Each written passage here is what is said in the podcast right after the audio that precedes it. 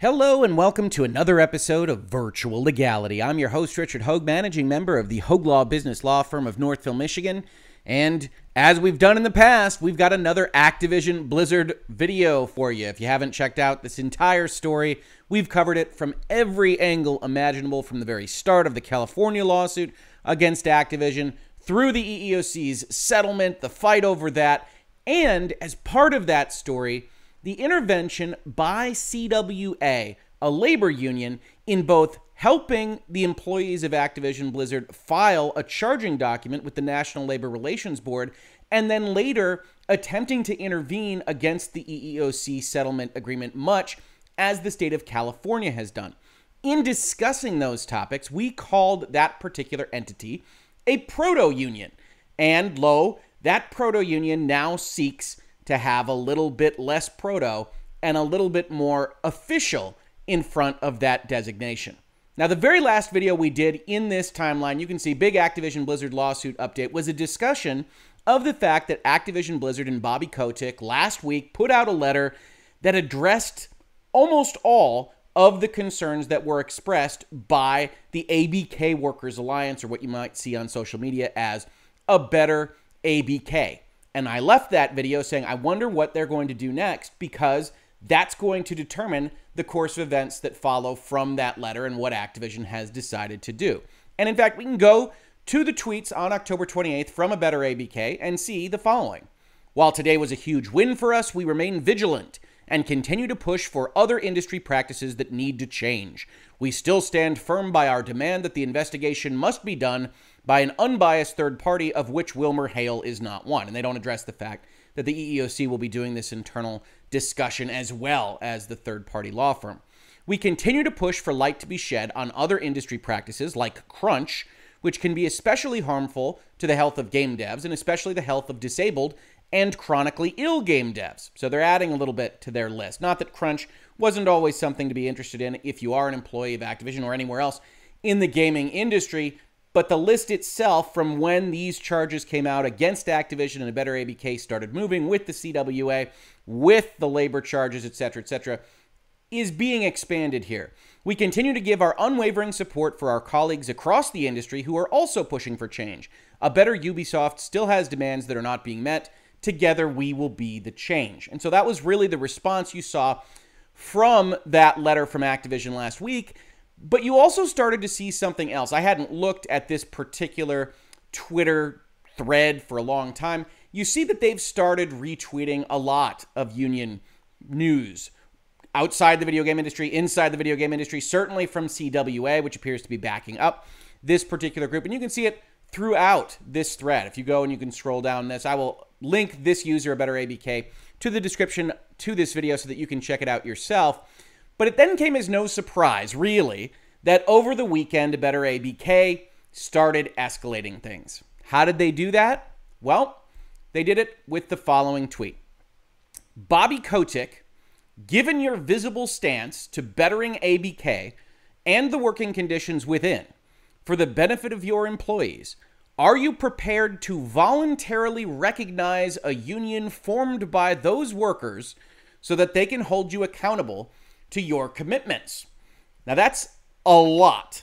Here is essentially where the rubber hits the road for everything that we have seen from a better ABK, from CWA, outside of the lawsuits themselves, the investigations, everything on a government level that Activision Blizzard is dealing with right now. You have a formal request made over the weekend for Bobby Kotick to recognize voluntarily a union. Now, there's a couple of things wrong here, or at least a little bit lacking in detail. I don't necessarily blame a better ABK for that. Twitter is that kind of beast. You've got a limited number of characters. You can't always say everything that you want to say in just a tweet like this. But this is pinned. This is clearly to be a news making item for them.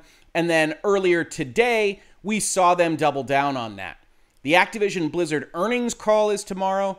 Do you think Bobby Kotick will answer our call to voluntarily recognize a union before then? Only time will tell.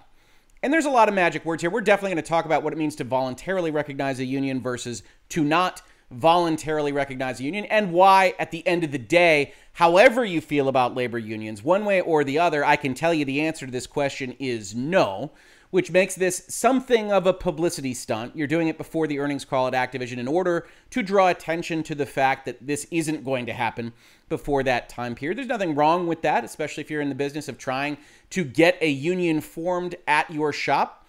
But it does make this conversation a little bit less informed than it might otherwise be. Why is that? Well, we can look at the actual National Labor Relations Act to understand why. First, we've looked at this section before, but in general, employees have the right to self organize. Here in the Act, it says employees shall have the right to self organization, to form, join, or assist labor organizations, to bargain collectively through representatives of their own choosing, and to engage in other concerted activities for the purpose of collective bargaining or other mutual aid or protection. That's the big right that this particular act bestowed at a federal level on all employers in the United States, with some exceptions around the edges.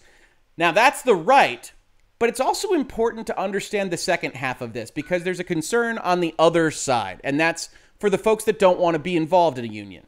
Continuing this sentence, because lawyers love long sentences, it continues with, and shall, those employees shall also have the right to refrain from any or all of such activities, except to the extent that such right may be affected by an agreement requiring membership in a labor organization as a condition of employment, as authorized under the Act itself. So it says you have the right to do these things, to organize, to, to assist labor organizations, to bargain collectively. But it importantly also says you have the right to not do that if you don't want to. That's why you see news articles about votes, about folks at plants around the country deciding whether or not they want to be represented by a labor organization, by a union. And that comes to the fore when you actually look at what the exclusive representative section of the National Labor Relations Act says. It says representatives designated or selected for the purposes of collective bargaining by who? The majority of the employees in a union appropriate for such purposes shall be the exclusive representatives of all the employees in such unit for the purposes of collective bargaining in respect to rates of pay, wages, hours of employment, or other conditions of employment. So, when you go and you recognize a union, that union becomes the exclusive negotiator of these things for that quote unquote bargaining unit, the employees in particular that that labor organization is covering. It's a big deal. And if you don't want to be in a union, it's a big deal if your employer just decides that you're going to be in a union from now on. And there's right to work laws, and there's all sorts of various things in different states that cover exactly how that relationship is going to work. But the point is, it's a big deal. So when you see a better ABK or any other union in any other capacity say voluntarily recognize us, you need to understand that the behind the scenes there is that effectively the employer can't voluntarily recognize anyone unless they believe that this organization is representing at least a majority of the employees at their place of work. And that in and of itself becomes a whole bunch of questions because the National Labor Relations Act divides things up not just by employer, but by where they're operating, what they're doing. You can have different labor organizations in the same employment block. And so if you're Activision if you're Bobby Kotick, before you can recognize anything, you have to come to an understanding that this actually is the will of a majority of your employees. And frankly, I haven't seen any public acknowledgement of that whatsoever. I haven't seen anything behind the scenes that suggests they've collected a majority of even signed cards that would suggest that a voluntary union can be recognized, whether that would just be in California at one specific place of work or elsewhere. So you've got this kind of union push. And again, this isn't about unionization in of itself. I've commented in my videos, I've talked to folks in question time and elsewhere who've asked me about unions. I think unions can be great in certain circumstances. I think unions can be really terrible, much like any other institution on earth, corporations included. And so I think it's up to the employees that are going to be affected, that are actually going to be represented by these groups, to make that determination and if you can't go and tell Activision that you can represent a majority, you've got a problem. Activision effectively can't accept it. How does the National Labor Relations Board actually describe all this? Your right to form a union, not represented by a union, but want to be. If a majority of workers want to form a union, they can select a union in one of two ways. if at least 30% of workers sign cards or a petition saying they want a union, the National Labor Relations Board will conduct an election. If a majority of those who vote choose the union, the board will certify the union as your representative for collective bargaining, and an election is not the only way a union can become your representative. Your employer may voluntarily recognize a union based on evidence, typically signed union authorization cards that a majority of employees want it to represent them. Once a union has been certified or recognized, the employer is required to bargain over your terms and conditions of employment with your union representative, and special rules apply in the construction industry, which, although they make wonderful digital things, is not actually what the National Labor Relations Board is talking about with respect to making Call of Duty or other software programs. So you see, there's two main avenues here, but almost all of the time it's going to fall in the first category. Now, you might think that's because corporations are evil and they're just going to ignore the fact that you deliver all these cards to them that suggest that a majority want to vote for the union. That might be. Some corporations are evil, no doubt there. But there are legitimate concerns about peer pressure, about signing cards so that you have your union representatives or the CWA folks or whoever go away, or because you just are interested in an election. You could sign a card saying, hey, I want to have an election here, and let's see exactly what my colleagues want to do with this work environment. Sign the card, yes, maybe vote no, maybe vote yes.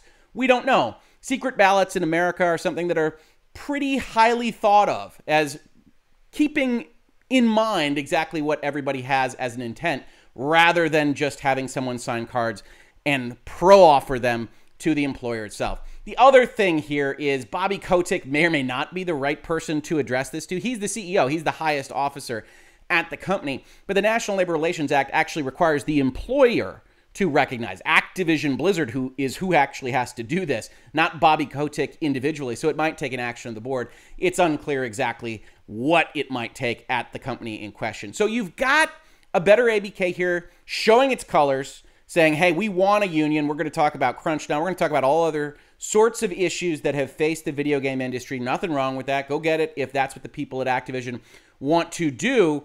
But as for voluntary recognition, there's a hundred reasons why Activision Blizzard won't grant it, starting with the fact that we haven't seen any evidence that a majority wants this. And that's what the National Labor Relations Act is most concerned with that employees have the right to organize, but also have the right to not do so. And you've seen this fought about through a series of rulemaking authorities that the National Labor Relations Board has gone through over the last 14 or so years. I've highlighted it here under the title Voluntary Recognition Bar. And I'm going to read it to you, but then I'm hopefully going to be able to explain it because it's a little bit technical. It says The amendment, which has been approved, returns to the rule of Dana Corp for voluntary recognition under Section 9A of the Act to bar a subsequent representation petition and for a post recognition collective bargaining agreement to have contract bar effect.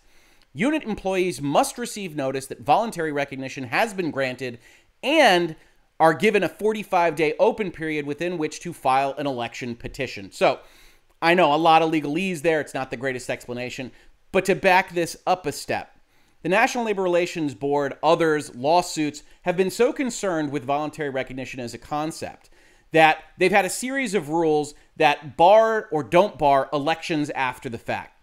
So when Dana Corp happens, there is a rule in place at the time that says, well, if you voluntarily recognize a union and then you negotiate a collectively bargained agreement with them, then that union is effectively barred from having to deal with a reelection or withdrawal of authority for at least the period of the agreement, which I believe is three or four years at that point in time.